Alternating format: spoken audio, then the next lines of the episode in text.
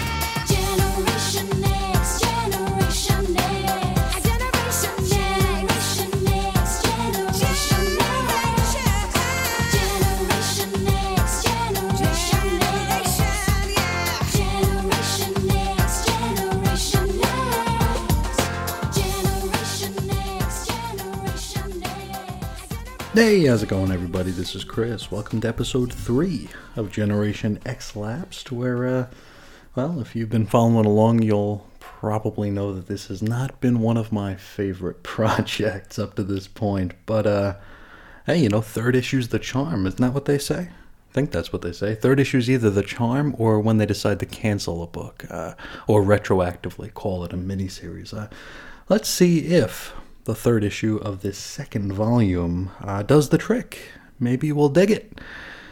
Hmm, Maybe we won't. But let's get into it. This is Generation X Volume 2, Number 3, and it had an August 2017 cover date.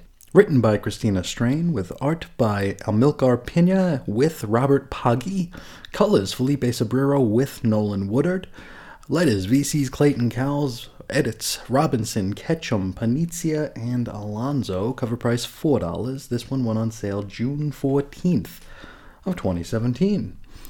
Now, as we always do with this book, we open with our single page spread of roll call and cred, and our characters today will be Jubilee, Bling, Kid Omega, Nature Girl, Morph, Hindsight, and Eye Boy.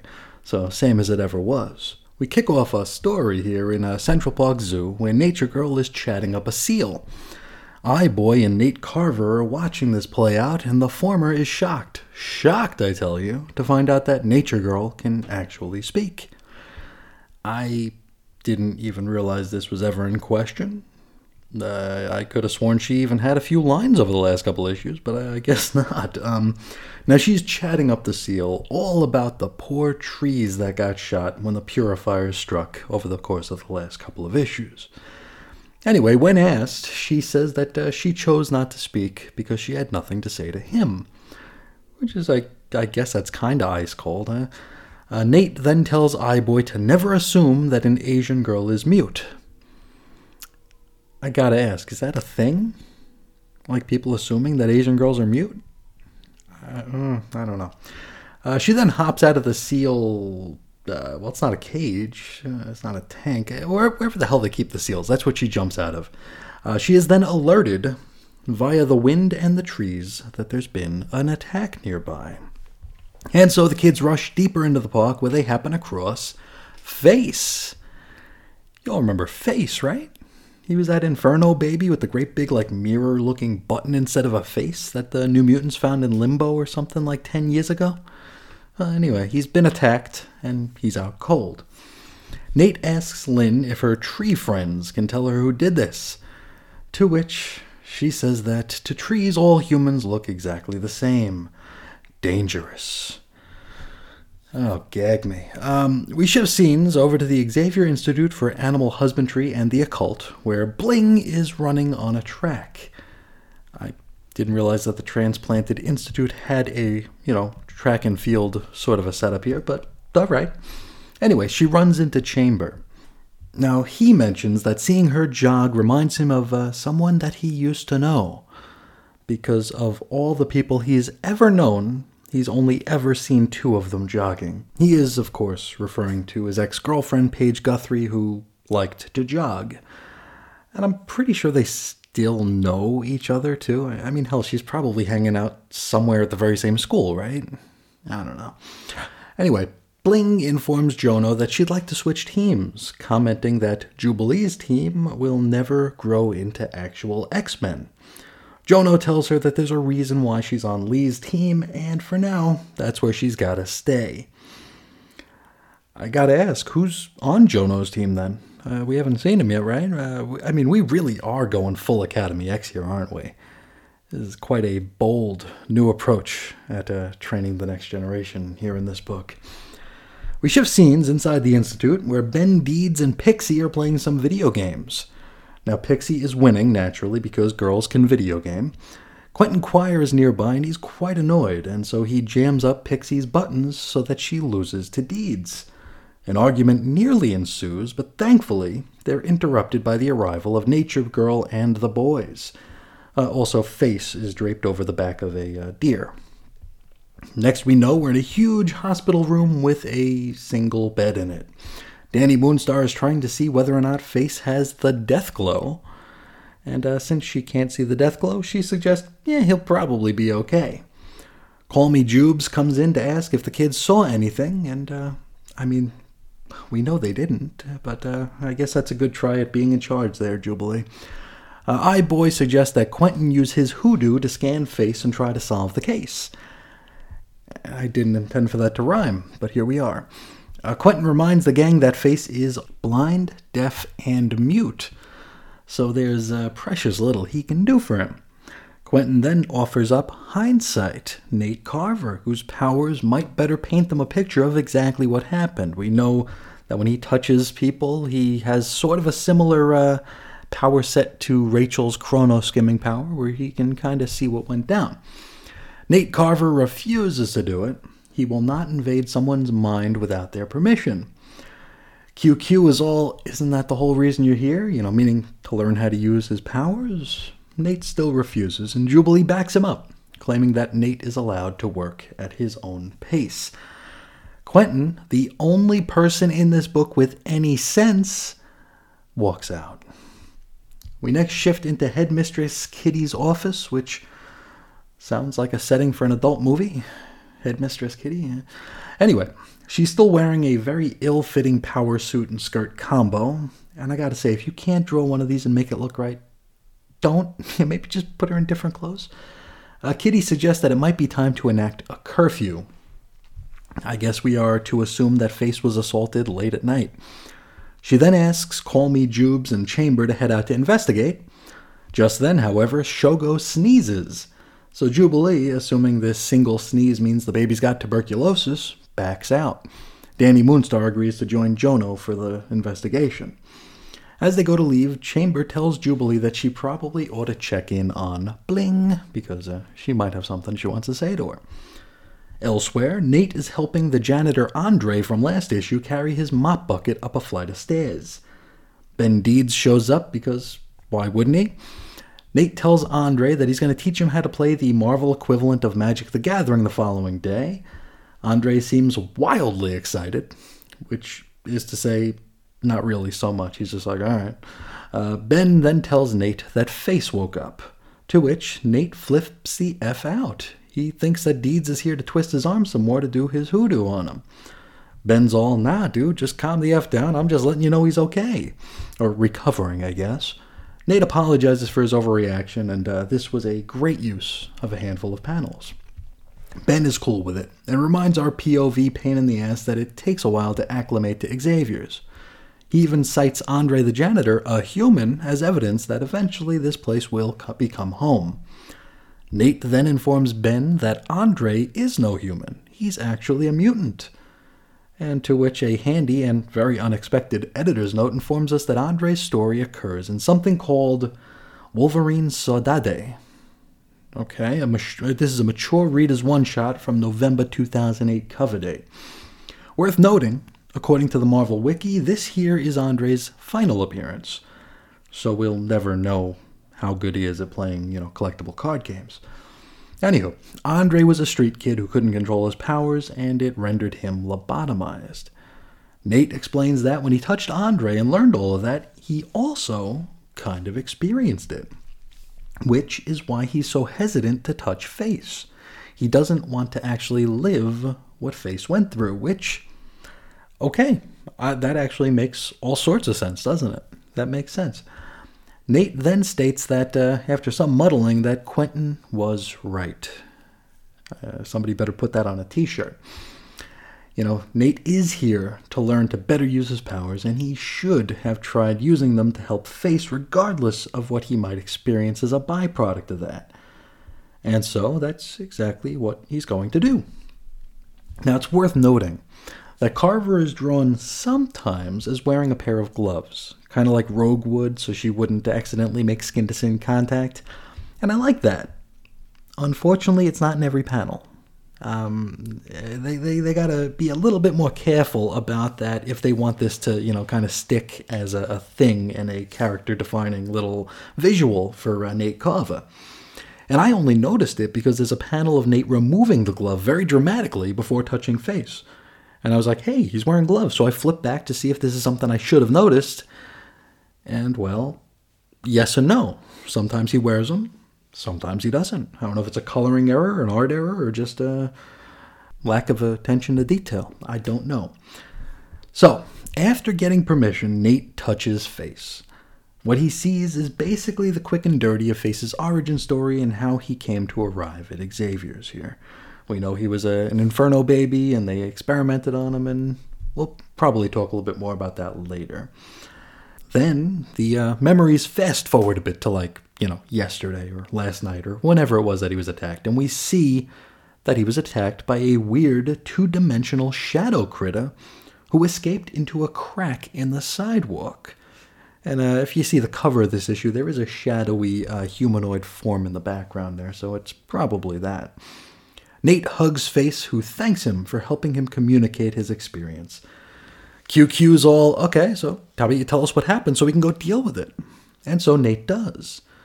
The kids who are present, who are comprised of, well, conveniently enough, the cast of the book, decide to break curfew and take matters into their own hands. And I gotta say, it's actually a much funner scene than I'm explaining it to be. It's actually a pretty cute scene. I liked it quite a bit.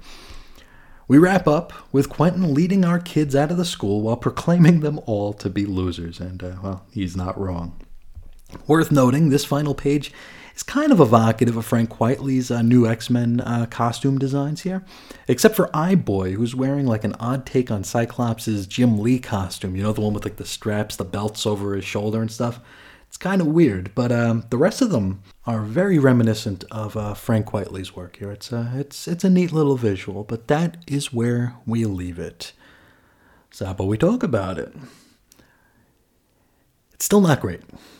It's still not great, but this issue was far more like it. Um, I like this one best of all so far. Granted, that's not high praise, but I do intend it to be praise here. This was uh, I didn't I didn't not enjoy this. I, I thought it was a pretty good time. Here we've got the kids acting more like kids and less like you know cause of the week Twitter users. You're not the type, right? Um, I was pleased to learn a little bit more about our POV character. Okay. We get some pretty neat nods to Rogue's involuntary power set. I thought that was pretty cool here, where he's wearing gloves. That's a nice callback. I really appreciate that sort of thing here. We also get a better idea as to why Nate is so trepidatious when it comes to using his powers, right? That's all well and good. Now, I got to talk about something that's not not so much part of the book itself here, but something that Reggie and I would always talk about this as we would uh, discuss recently launched books here. Uh, if you're familiar with Reggie and my work, we did a full examination of every single issue to come out of DC's Young Animal imprint back in 2016 through 18 or so. And uh, we would talk about a lot of things, you know, the, the quality of the book, whether or not someone could, uh, you know, approach this book, uh, how someone might uh, receive and enjoy a certain book. And uh, we had some books that had some very unpleasant characters in it, or just characters that you wouldn't really want to root for or you wouldn't be invested in. And by the time we would get invested, we would always kind of temper our our uh, softening to on the book by reconciling just how much skin we had in the game. You know, here uh, we waited three issues to reveal this bit about Nate Carver, which puts us $12 into the story before we actually begin to care. And I guess, and again, that's assuming that we've begun to care here. I mean, that's not a Gen X problem. That's not a Christina Strain problem. That's just a current year comics written for the trade problem. Because when you buy the trade, it really doesn't matter how long it takes for us to start caring about a character, so long as you do by the end of the six issue, you know, spread that the uh, trade is covering. But here we are halfway into the uh, what I would assume would be the first of two Generation X Volume 2 trades here. And it's only now that it's like, oh, okay, I kind of get this guy. I kind of understand why he is so unpleasant or why he's so nervous about using his powers. It's not bad storytelling, it's bad comics. You know, it's bad comics pacing because we should have cared about this. And I, I can only speak for myself. So if Nate Carver and Benjamin Deeds jumped off the page at you when you picked up Generation X Volume 2, Number 1, and you loved them and you wanted to know everything about them, hey, that's great. I didn't share that experience. I'm only now getting a little bit of an understanding to, as, as to what Nate Carver is here to do. Now, Ben Deeds, I could I could give a rat's ass. I don't really care about Benjamin Deeds yet. But let's put a pin in Nate Carver for now and look at some of the rest of our cast. From the presentation of this book here, you would assume that Jubilee is uh, like your focus character here. I mean, she is probably the most identifiable uh, Generation X character that maybe outside of Chamber, just because he's so you know striking in his design. I think Jubilee is who a lot of us associate Generation X with, and so I think I, I again I can only speak for myself here, but I assume that she'd be playing a much bigger role in this instead of just holding Baby Shogo, which unfortunately is her character now and has been. It's either she's a vampire holding a baby or she's a former vampire holding a baby, and that's kind of all that they do with her now. But I do wish that they maybe pay a little bit more attention to her here. I I can compare this to, and this is almost embarrassing to admit, but I am a huge fan of uh, Beverly Hills 90210, the you know the old you know 1990ish show. Huge fan of that show. Uh, it's a guilty pleasure of mine, and I was over the moon psyched when I found out that they were doing a. Uh, like a reboot, or maybe not so much a reboot, but like a continuation of it, like a next generation version on either UPN or the WB or what uh, CW is that what that? One of those teeny bopper channels, probably around 2009, 2010 or so, and I was so psyched, and I sat down to watch it, and I saw like some of my, you know, some of my era's characters show up, and they were there for a little while and then they went away and it was all about these new kids and it's like i don't care about these kids. I want to know about you know dylan and kelly. What the hell do i care about these high school students? You know i, I didn't. And here we have generation x here where i see jono for a minute and it's like oh cool. I see jubilee for a second before i realize she's holding a baby and it's like hey great. But then they're just gone and it's these characters that outside of quentin quire i really I, I have absolutely no reason to care about. And that's a sad thing when Quentin Quire is the most relatable character in a book. and I I mean, what does that say about me that I'm relating to Quentin Quire? But maybe it's just that uh, he's as frustrated and annoyed with these uh, goofy kids as I am at this point. Uh, let's talk uh, Bling, or Bling if you uh, prefer. Now, her story uh, in wanting to change teams from uh, Jubilee's sort of bench warming team to, I, I suppose, Jono's uh, on deck team. I, I suppose Jono's team is probably going to be more likely to become X Men. I, I like that as a uh, as a character development for her, not being satisfied with uh, being in you know Zorn's special class, not not being in Spider Man's special class. She actually wants to uh, make something of herself and make an impact on on the team. I can appreciate that. Unfortunately, my main takeaway from that scene was like, "Ooh, I wonders on who's on Jono's team." you know, I really didn't care whether or not Bling was going to be changed to his uh, to his little squad. I was more interested in finding out who he's training. I guess that's something, which is better than nothing. Um, Nature Girl refusing to speak to iBoy. Um, When we talk about the Hox Pox Docs Rocks uh, X Force, sometimes I'll say that it feels like Ben Percy came up with a really cool line he wanted to use and then writes backwards from that line because he really wants to use this line because it's clever and witty and it's going to make people laugh. So he has to get there. So we get this like really, really hackneyed, sort of inorganic path that we take to get to this one line that's supposed to just really knock us over. I got a similar feeling here with the uh, Nature Girl scene here, with uh, that wrapped up with Nate saying, "Never assume the Asian girl's a mute." I don't know what that means.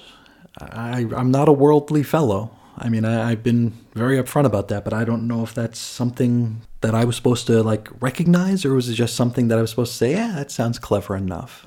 Eh, it really felt like they were trying to get to that line, and it, that very seldom works. And uh, I don't feel like it worked all that well here either.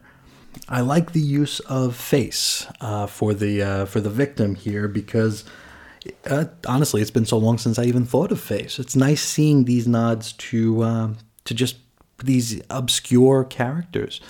And it was nice seeing bits and pieces of his origin because honestly, I'd forgotten most of it. I, it. It was, you know, it didn't take me long to get my memory jogged, but uh, I I really liked seeing that here. And I think he was probably a perhaps the perfect character for this in that it facilitated uh, Nate Carver's um, you know trepidation to to kind of come out and be verbalized. So that worked really well. And I was very pleased with the way this issue ended here. It was a very cute few pages where they're talking about you know taking this matter into their own hands here, but they're nervous about the the uh, curfew. And uh, like Ben Deeds is like, okay, you guys, you guys go, you guys have fun. And Quentin's like, hey, you're coming too. It was, it was just pretty neat. I liked that a bit. It made me feel, like I said, it made it feel like these kids were kids and not memes or you know social media users. They were just kids, and they wanted to take care of this. They wanted to prove their their you know their merit. I like that, and I'm actually I can't believe I'm saying this, but I'm actually looking forward to the next issue, which uh, I haven't been able to say to this point. So that's a good thing. That's a very good thing here. I'm coming out of this one far more positive than I thought I would. So that's a very good thing. Uh, we'll just talk a little bit about the art before we cut out of here. I, uh, you know, I, I generally don't comment on the art unless it's really, really great or really kind of eh. This was neither. This was in the middle here, but there were some panels that I didn't like. Um, one thing that kind of skeeved me out a little bit. Um, Eyeboy is uh, not really so much presented as a guy with a bunch of eyes on his face, but he looks like he's got a really, really painful skin situation, like a really bad acne, which just was kind of kind of skeeved me out. Maybe that's the point. Maybe that's the point. If that's the point, then well done. But uh, I think that's where we'll leave it for today. Here, uh, coming out of this one far more positive than any of the prior two issues here. Can't say that all the characters are growing on me, but a couple are, and I'm excited to see what's to come here. So we are back in the optimism seat here, so that's a that's a good thing. Now, I'd love to hear your thoughts on the direction that this uh, series is going here. Please feel free to hit me up and chat me up. You can find me on Twitter at Ace Comics, or you can shoot me an email over to weirdcomicshistory at gmail.com. You can find blog posts and show notes over at chrisisoninfiniteearth.com. You can talk to us on Facebook. Our little group is 90s X-Men on Facebook. And you can listen to all the audio, thousands of hours, over a thousand hours of audio at the Chris and Reggie channel at chrisandreggie.podbean.com.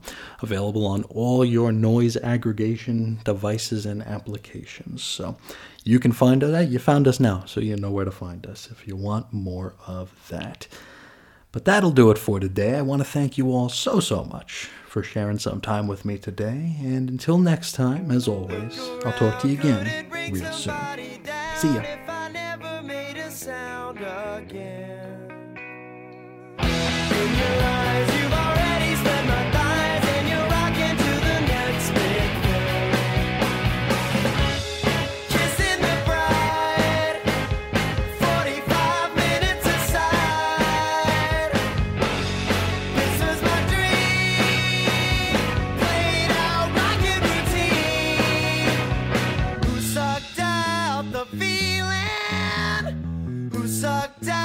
the feeling.